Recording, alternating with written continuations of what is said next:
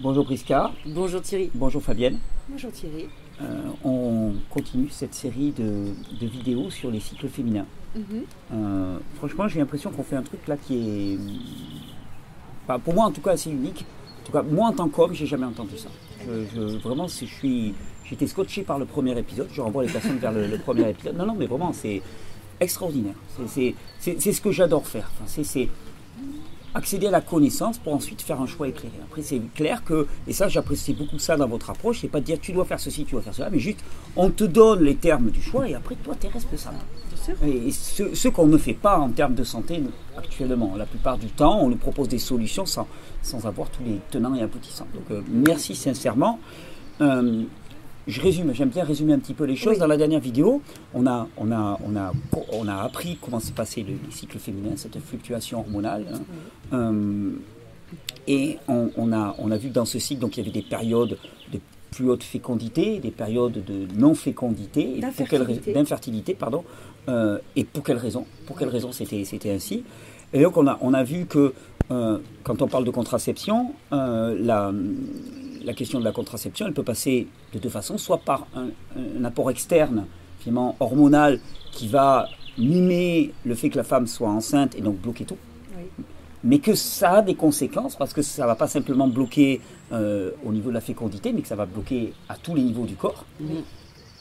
Et de l'autre, l'approche que vous représentez d'une certaine manière, qui est de la connaissance de ce cycle, de l'étude de ce cycle, de l'observation de ce cycle, qui va conduire à vraiment isoler des fenêtres de fertilité, des fenêtres d'infertilité. Oui, tout à fait. Euh, cette méthode-là, euh, que vous appelez symptothermie, euh, elle vient d'où? C'est vieux, c'est récent, c'est qui qui a développé ça? Alors, ça a été développé par un groupe de travail dans les années 50. D'accord. Et Donc c'est pas tout récent. C'est pas tout récent. C'était le professeur Rotzer, qui était donc un médecin autrichien, Mm. qui s'est lancé euh, sur ce type d'études, en même temps que le couple Billings, si ça évoque quelque chose. Oui, c'est un nom que j'ai déjà entendu. C'était une commande du Vatican. Une commande du Vatican. Oui, c'était une commande du Le Vatican. pape s'intéresse à la fécondité. Bien entendu. Eh ben, Il a des projets euh, en termes de postérité Non. Non, c'est simplement parce que euh, quand on parle de fécondité, on parle du rapport entre l'homme, Ah, la femme Oui. et la vie. Mm. Et là, en fait, c'est vraiment l'homme, la femme qui décident ensemble s'ils transmettent la vie. C'est pas un agent extérieur qui vient s'in- s'infiltrer Oui. dans leur choix. D'accord. C'est dans ce sens-là, en fait, où le, le pape s'est intéressé C'est excellent. C'est à verser à son crédit pour le coup. Oui. Oui, euh, faut reconnaître effectivement que c'est la seule euh, religion qui s'est intéressée véritablement au corps féminin. Hmm. Bon, c'est vrai qu'il y a le petit enfant Jésus. Bon, il y a toute une histoire de maternité aussi, c'est vrai. Dans, dans cette Ouais, religion, ouais, mais ouais, bon, ouais. Fermons la parenthèse. Euh, mais par la suite, cette méthode euh, Est sorti du giron. Voilà, est sortie du giron, le, le savoir s'est euh, s'est divulgué, notamment avec le travail de la Fondation Sainte-Terme, qui n'a pas hésité à proposer le préservatif en phase infertile, Oui, euh, voilà, en phase je- fertile, parce que Oui, voilà, j'allais te dire, le préservatif en sorti de avec le Vatican, ça colle pas. contraception, Non, ça colle pas. à parler d'objectifs conception, d'objectifs contraception, donc hop, voilà, il y Il y a a... une distance. Au départ, c'est une commande du Vatican d'aller voir comment fonctionne le cycle, s'il y a moyen de jouer avec le cycle pour euh, tenir un objectif de contraception ou de conception.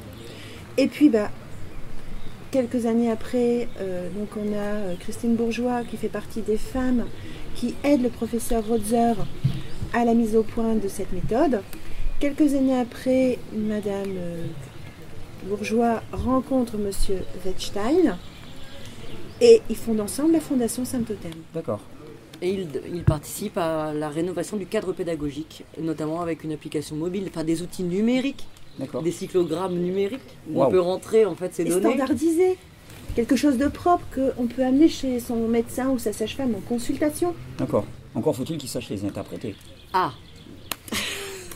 Ça, c'est enfin, pour je, l'instant. Ouais. euh, je doute que le médecin de village lambda sache Ils ont là, connaisse quoi que ce soit au cycle féminin. Euh, Excuse- Excuse-moi, c'est pas. il a c'est pas- quelques éléments en tête, mais il ne pourra pas interpréter, à mon avis, ouverture, fermeture Déjà- de fenêtre de fertilité. Déjà, si c'est un médecin, si c'est un homme, il y a peu de chances que ça ait lui intéressé. Et euh, donc, d'après moi, enfin, franchement, là, euh, non. ce que j'ai je crois vu. qu'il y a autant, de femmes ou d'hommes qui se désintéressent ou s'intéressent finalement à cette Ouais. histoire. Mais euh, en tout cas, l'objectif euh, de, de l'Institut Saint-Otami.pro est bien de, de- de former des personnalités du corps médical. hein. Commencer par les sages-femmes, hein, qui sont les premières finalement impliquées en direct hein, avec la fertilité, et bien sûr aussi des gynécologues, hein, mais aussi des naturopathes. Enfin, Ou des ça, doulas. des Ou des doulas, des ostéopathes, voilà. Ok, donc là maintenant on voit un petit peu d'où vient cette méthode. C'est une méthode d'observation euh, Et d'autogestion. et d'autogestion. Ça j'adore, j'adore. Franchement là, on, on est ensemble. non, non, mais vraiment, c'est c'est- Ouais. c'est- c'est ce qui me meut, moi. C'est vraiment l'objectif qui me meut.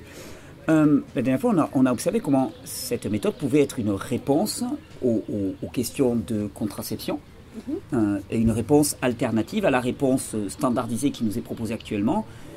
Facile, la pilule, mais avec des conséquences qui ne sont Ouais. pas anodines. D'accord? Maintenant, j'aimerais bien qu'on observe euh, une femme, les jeunes femmes, au début, bon voilà, les études, le travail, enfin voilà, ne veulent pas avoir d'enfants, et puis il y a un moment de la vie où automatiquement, je dirais, euh, une femme veut avoir un enfant. Mhm. C'est même euh, normal. Oui. Non mais normal, hein. d'ailleurs c'est, quelque chose moi, qui, qui m'interpelle. Alors bon, on pourrait partir dans des digressions, mais je sais que j'ai discuté la dernière fois avec un ami qui est ostéopathe euh, et qui me disait, une femme qui ne veut pas avoir d'enfant, pour moi c'est un symptôme. C'est-à-dire, c'est pas, pas quelque chose de négatif, mais la femme va spontanément vers le fait de vouloir avoir des enfants. Ça va venir. Elle la amenée- fait partie de notre nature. Elle est Après amenée- alors ça, c'est un vrai dans sujet. le corps Oui. ou en symbolique, Mais quand je disais Voilà. symptôme, c'est pas quelque chose, c'est pas pour dire c'est, c'est mal. C'est non, juste mais c'est un une symptôme. question, un questionnement euh, qui est à la fois euh, qui est hormonal et puis bien sûr sur tout être humain à un moment donné on veut créer quelque chose. Mm. D'ailleurs les hommes ont très envie d'enfants aussi d'ailleurs même s'ils n'ont pas ces cycles qui les travaillent. La Ah femme bien effectivement elle, elle va elle va avoir ses viscérales. Oui. Cette Et question c'est ce que je émerge. voulais dire. C'est ce que je voulais dire. Exactement. Cette voilà. question va émerger. D'ailleurs, Après, quel que soit son choix, Voilà. cette question va émerger, elle va y être confrontée. oui. La question de la conception va se poser. Je- juste pour finir, voilà, s'il y a effectivement dans le chemin de vie de cette femme euh, le désir de ne pas faire d'enfant, elle va transmuter cette fertilité en fertilité de projet. D'accord. C'est pour ça, voilà, simplement dire Ok. que Oui, il oui, y a ne pas, différentes ne- manières ne pas être d'enfanter. cassant. Et je suis d'accord avec C'est toi. ça. Et puis surtout pas stigmatisant. Non. Pas dire ça c'est bien, ça c'est mal. Parce C'est qu'il y a des pas femmes ressources qui justement sont là pour enfanter sur un autre niveau. D'accord. Ça, C'est Nickel. très chouette aussi. Et à bien d'ailleurs- comprendre que cette fertilité féminine qui revient et qui est cyclique peut aussi être transmutée Ah, oui. comme une énergie qui va aller se mettre dans d'autres projets. Et d'ailleurs, c'est la façon dont on enfante toutes les deux aujourd'hui. Puisque nous n'avons pas d'enfants. On n'a pas d'enfants. D'accord. Donc, et- parce que oui, tu m'as dit que toi, tu étais confronté à la question de. Alors, voilà. oui. Donc, pu- puisqu'on parle de la fécondité, c'est quelque chose que tu connais, puisque tu m'as parlé. J'aimerais bien déjà qu'on parle des réponses. On va faire un peu comme la dernière fois. Oui. Les réponses modernes à la situation d'un couple qui n'arrive pas à avoir d'enfants. Alors la question quand elle se pose, ça va être déjà de faire en règle générale une courbe de température pour voir s'il y a une ovulation ou d'utiliser des tests d'ovulation. Mhm. Et puis si, si ça se passe bien derrière, on va rentrer sur les bilans de fertilité, Mhm. bilans médicaux, où on va aller explorer euh, plus ou moins bien comment ça fonctionne chez l'un et l'autre. D'accord. Dans les bilans, de, dans ces explorations, il y a aussi tous les bilans contre les MST. hein. Oui. Il faut que ça soit fait euh, parce que c'est quand même un grand facteur d'infertilité. Et puis, ben, selon les résultats, on va se retrouver avec euh, faux patienté. Mm. Ou alors, ça va être euh, oui, ça viendra quand ça viendra, arrête d'y penser. Mhm. Ou alors, ça va être euh, ben, procréation médicalement assistée ou assistance médicale à procréation, comme on dit. Et euh, ça va être traitement hormonal. Traitements hormonaux, dans quel but? Eh ben, dans le but, en fait, que le corps médical prenne les commandes de la- de l'ovulation. Mhm. Donc, on est à nouveau dans des traitements hormonaux type pilule. Oui. Et là, on va aller booster. Ah oui, On va désactiver plus ou moins l'hypophyse oui. pour booster l'ovulation avec des médicaments extérieurs. Alors là, on est sur des doses Massive, j'imagine. relativement importantes. Mhm. Et puis, soit derrière, ça va être une insémination artificielle, Mhm. soit va être une fécondation in vitro. D'accord. Ça dépend de ce qui s'est passé au niveau de la fertilité de la femme. Mhm. S'il n'y a pas de trompe, c'est forcément une fécondation in vitro. Oui. euh, ou s'il y a très peu de spermatozoïdes, c'est forcément une fécondation in vitro. Parce D'accord. qu'il faut qu'il y ait suffisamment de spermatozoïdes pour qu'ils puissent trouver le chemin. Mhm. Obligatoirement. Voilà. Donc s'il y en a suffisamment, ça sera une insémination artificielle. Mhm. Et si on n'a pas assez, ça sera une fécondation in vitro. D'accord. Toi, c'est quelque chose que tu as expérimenté. Oui. Avec quel résultat Ben, négatif. Négatif. Oui, donc c'est pas systématique du tout. Ah ben non. Et sur le plan hormonal, 30% de réussite. 30% de réussite. Ouais, en sachant que il y a à peu près un couple sur deux qui va se retrouver avec un enfant dans les bras dans les 5 ans. Mais l'enfant, il peut arriver euh, spontanément comme il peut arriver Oui, par oui. euh, adoption. Je te suis À peu près 5 ans après, 5 50% des, par- des- des gens sont parents. Mais ils peuvent être parents par adoption. Oui, donc là, la fécondation in vitro n'aura rien à voir là-dedans. Exactement. On est d'accord Ouais. D'accord. Donc, euh, résultat relativement médiocre. Enfin, Oui, oui, on peut le dire. C'est long, c'est long en fait Et puis finalement c'est pour y des, arriver. et puis c'est des processus assez longs et qui sont en plus euh, lourds physiquement, très lourds émotionnellement mhm. et avec euh, un contingent de remboursement très serré. D'accord. Parce que tu- ça te met une pression euh, supplémentaire quand tu sais que la Sécu va te rembourser 4 fécondations in vitro. D'accord, c'est tout. C'est tout. T'as 30 ans, t'en as 40, c'est 4. D'accord. T'as 22 ans, c'est 4. D'accord, ok. Alors, Tu vois, il y a des conditions très drastiques. à côté de ça, la méthode que vous, appor- que vous apportez, Alors, c'est une méthode de connaissance de soi, parce que tu as des couples qui n'arrivent pas à concevoir, tout simplement parce qu'ils sont restés sur ce vieux mythe de l'ovulation arrive le 14e jour, mhm, sur un cycle de 28. Oui. Bon, c'est pas toujours le cas. mhm, Donc, cette méthode, déjà, va permettre de- d'identifier s'il y a ovulation. mhm, Elle va permettre de- d'identifier quand a eu lieu l'ovulation. Est-ce qu'elle a eu lieu au 14e jour ou est-ce qu'elle a eu lieu au 25e jour? Sur un cycle de 28. Ah, ça peut. Eh bien oui. Insuffisance de progestérone, excès d'estrogène, l'ovulation se décale, le printemps traîne. D'accord. Et du coup, l'ovulation va arriver tardivement, Mhm. même s'il y a fécondation. En fait, l'embryon n'a pas le temps d'arriver dans l'utérus que les règles sont déjà là. Et il arrive, ben, c'est un peu le fonctionnement de la pilule du lendemain en fait, Mhm. il arrive dans un endroit qui est devenu hostile. Il ne peut pas s'installer, il n'y a plus de nid. D'accord. Ok. C'est-à-dire que la symptothermie, elle peut pointer finalement le fait qu'en apparence, une femme a des cycles réguliers. Mhm. Ouais, moi, j'ai des règles tous les 26, 28 jours. Et en fait, on constate, sur voilà, certains cas, certains cas qu'effectivement, l'ovulation euh, n'est pas régulière. D'accord. Donc c'est très intéressant parce que tu vas voir sous la, permet- sous la, sous la Oui, surface oui, des oui, symptômes. Elle permet de Eh détecter oui. finalement la régularité de l'ovulation. D'accord. Les règles, en fait, d'ailleurs, il faudrait savoir si ce sont des règles, et c'est ça euh, Et- que permet de savoir la, la Et symptothermie. on C'est peut que voir la qualité de l'ovulation aussi. Hmm. par rapport à justement ces, pari- ces jeux hormonaux et D'accord. par rapport à la hauteur de la température. Oui, donc ça va permettre de régler tous ces paramètres. Voilà, Ça, c'est fascinant. c'est une super aide au diagnostic. voilà. Hmm. C'est pas un diagnostic, mais c'est une aide au diagnostic parce qu'on va avoir des alertes que ah il y a des trucs qui vont pas et que le médecin va pouvoir aller derrière explorer. Hmm. On gagne du temps. D'accord. Le médecin ou le naturopathe ou le.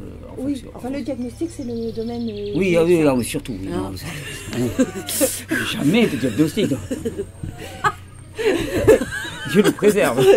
Exactement. Jamais Donc ça donne des indices qu'il y a des choses à explorer, Hmm. qu'on va pouvoir parfois simplement avec euh, une- un petit jeûne, euh, Oui.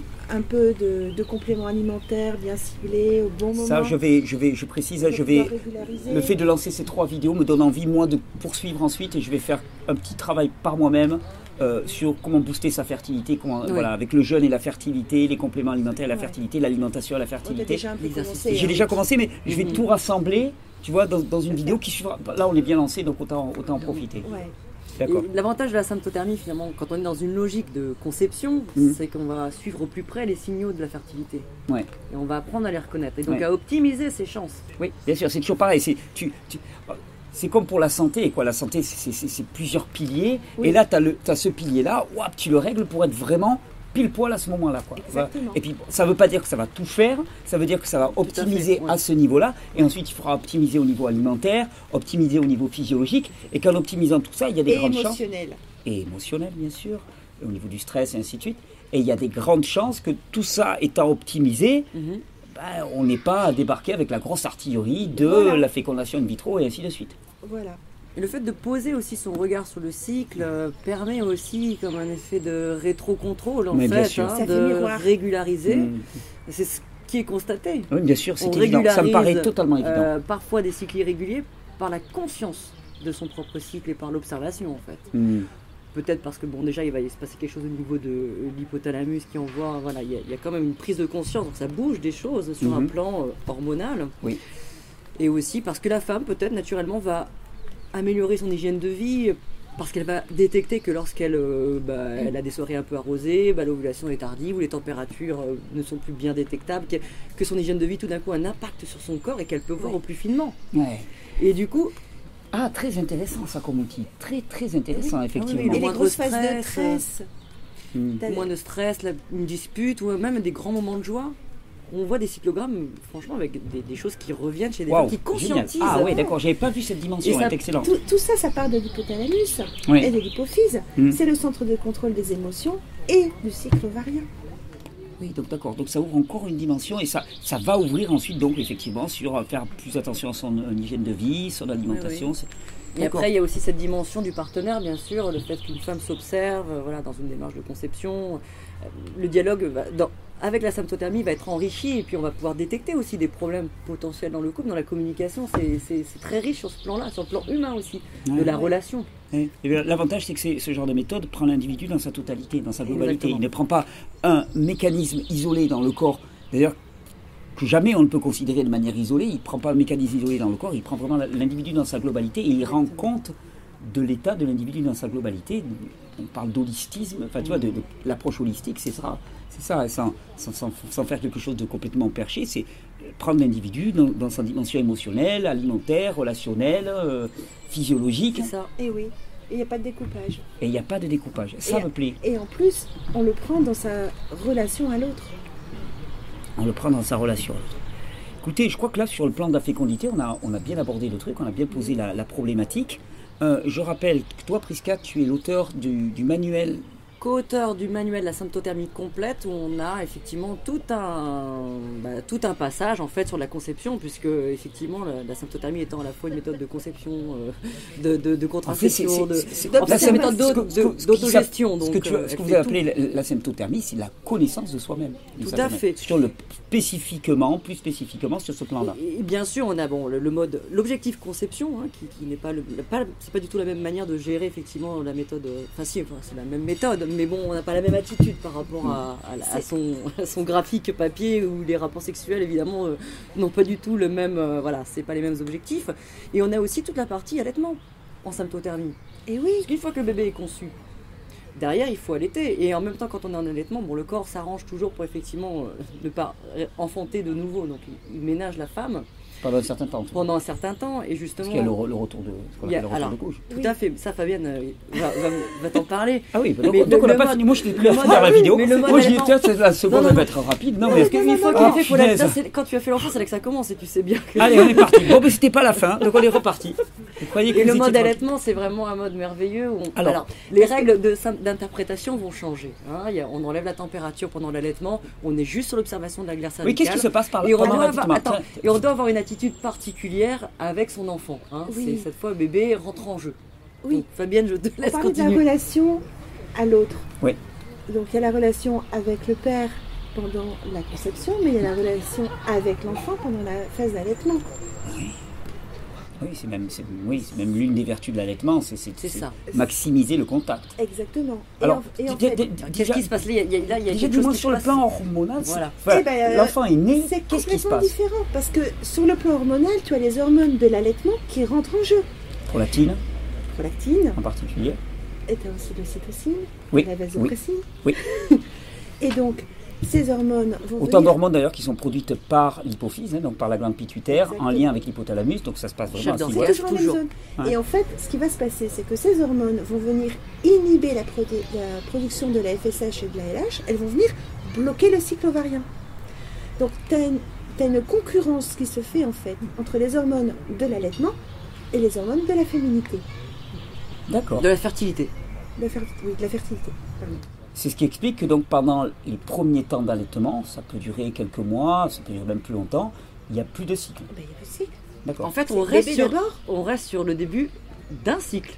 On est dans notre premier cycle. Après bébé, bébé, est dans la bébé, latence. l'accouchement a, a- a fini un cycle. hein. Bébé, c'est un cycle. Ah ouais Bébé, c'est un ovule, c'est un cycle. Et là, c'est le cycle qui n'arrive pas à redémarrer réellement. On attend l'ovulation.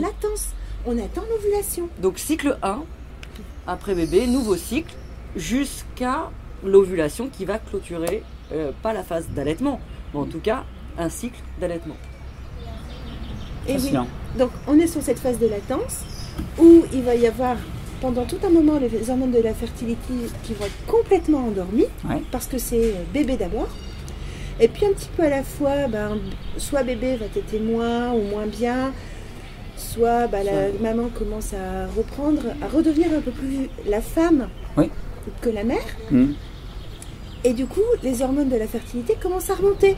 Et là, on arrive dans une espèce de jeu à qui va gagner. Hmm. C'est toujours la fertilité qui gagne, mais ça peut durer un moment. Et donc là, on va être en train de suivre les signes, surtout au niveau de la glaire, pour voir si ça se réveille en bas ou pas.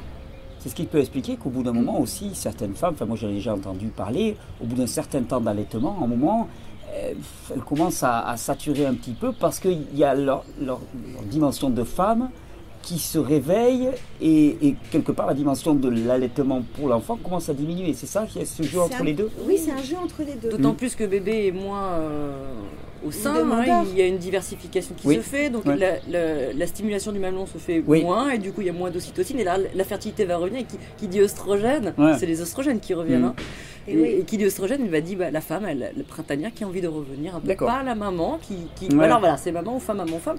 Puis finalement, voilà, la femme, euh, bon, elle reste une mère évidemment. Oui, Mais oui, euh, en tout cas, corporellement, Mais elle on est redevient la prêt. femme. Elle, elle devient prête à redonner encore la vie. D'accord. Et donc Voilà. au niveau de l'observation des cycles par la méthode que vous proposez, qu'est-ce que ça Il va y donne avoir tout un moment où on va être en train d'observer surtout la glaire et euh, des quelques saignements Oui. pour voir si ça se réveille. Oui. À partir du moment où on, sait- où on est sûr que ça s'est réveillé, on revient sur euh, un cycle entre guillemets normal Oui. avec la prise de température Mhm. jusqu'à ce qu'on ait la confirmation de l'ovulation. Mhm. Une fois qu'on a confirmation de l'ovulation, on revient sur un cycle normal puisque il y a une ovulation. D'accord, c'est reparti. Sur un mode, voilà, sur un mode d'observation dit normal avec la les deux, voilà, le double contrôle. D'accord. On avait lâché un peu pendant la phase d'allaitement. On reprend ses températures. On était en phase d'attente et là, on est sûr, la fertilité est revenue. D'accord. C'est-à-dire que Les- pendant la phase d'allaitement, voilà, je vois que vous n'êtes pas clair. Pendant la phase d'allaitement, on a lâché la prise de température. On ne suffit plus qu'un seul D'accord. Signal. D'accord. Ok. Voilà. Et quand on est sûr que la fertilité est revenue, généralement après le retour de couche, Mhm. tout simplement, c'est que l'ovulation, des fois avant, mais c'est que l'ovulation, voilà. euh, Ah, il peut y avoir la fertilité qui revient. Il peut y avoir ovulation avant le retour de couche. D'accord. ben c'est voilà, c'est il y a, y y cet ovule qui, qui, qui- qui Il est- arrive il est et- prêt. et là ce sont des règles. D'accord. Ok. C'est un retour de couche avec de vraies règles. Mais il peut y avoir des retours de couche qui sont simplement des saignements. Et au niveau des règles, là, quand, quand elles se remettent en place, elles se remettent en place sur un rythme régulier immédiatement Comment Non. ça se passe? Là, pareil. Non, parce que il y Ça a peut toujours, les, encore un peu. Ouais, les cycles- il y a en fait, les euh, cycles vont être un peu irréguliers pendant bah, il y a toujours tout le temps où il y a bébé est au sein. hein. D'accord. Tout le temps. le bébé est au sein, on peut s'attendre quand même à des petites luttes, voilà, D'accord. comme ça, Et puis, il y a aussi le passage de la femme, entre guillemets, jeune fille, à la femme qui a enfanté. Hmm. Donc, euh, le corps s'est modifié. Oui. Et au niveau hormonal, ben, il y a aussi des modifications. Et les cycles avant un bébé, avant un premier enfant et après sont plus, peuvent être différents. sont plus tout à fait les mêmes, mais le corps de la femme n'est plus le même. D'accord. Ok. Bien. Bien. Bon, on reprend les peurs. Donc, Priska, tu es l'auteur du livre La symptothermie expliquée La à mon symptothermie, mari. la symptothermie complète. euh, Ça- et ça- ça pour- peut peut toutes, être une bonne pour tous et toutes, où euh, voilà, on peut découvrir effectivement la en gestion téléchargement, téléchargement libre. gratuit, libre Voilà, et gratuit. libre et Il peut même être reproduit à condition de citer sa source. en licence Ouais, libre, en licence euh, libre. donc à savoir que tout le monde peut s'approprier, on peut voilà reciter des paragraphes entiers du manuel, il n'y a aucun problème. Donc je le mets en lien juste sous la vidéo. ok. Et que toutes les deux, vous êtes à l'origine d'une méthode de formation. C'est toutes les deux ou c'est juste C'est Fabienne toutes les deux. Toutes les deux, donc c'est bien ça. Toutes les deux, vous êtes à l'origine d'une méthode de non, formation. pas de la méthode. Non. Non, pas de la méthode. Du cursus de du formation. cursus de formation. Voilà. Vous avez créé une, formation Voilà. en ligne, Tout à fait. à la fois en ligne sous forme de tutoriels vidéo et d'accompagnement à distance ou en présentiel. Les deux, c'est ça? Oui. Hein? Moins de présentiel parce que a quand même une, une question géographique. Oui, d'accord. Hein? Mais par contre, voilà. Donc, cette méthode aussi que tu proposes, bien, je mets le lien Oui. en dessous pour que tout le monde puisse la découvrir. Voilà. On, on en est été à notre deuxième vidéo, on a parlé ben, de la fécondité. Maintenant, on va parler de quand les cycles commencent à ralentir. Oui. Hein, tu vois, ça, il y a eu le démarrage, le chaos, la, la, euh, la conception, la fécondité, euh, la contraception. Et maintenant, on va voir quand ça se ralentit. On va parler de la préménopause et de la ménopause d'un point de vue physiologique et de l'observation de soi-même. Ça vous va? Ça nous va. Impeccable. Merci à vous deux. À, Merci, ben, à tout à l'heure. Enfin, nous, à tout de suite. Et puis, vous, à tout à l'heure ou dans quelques jours.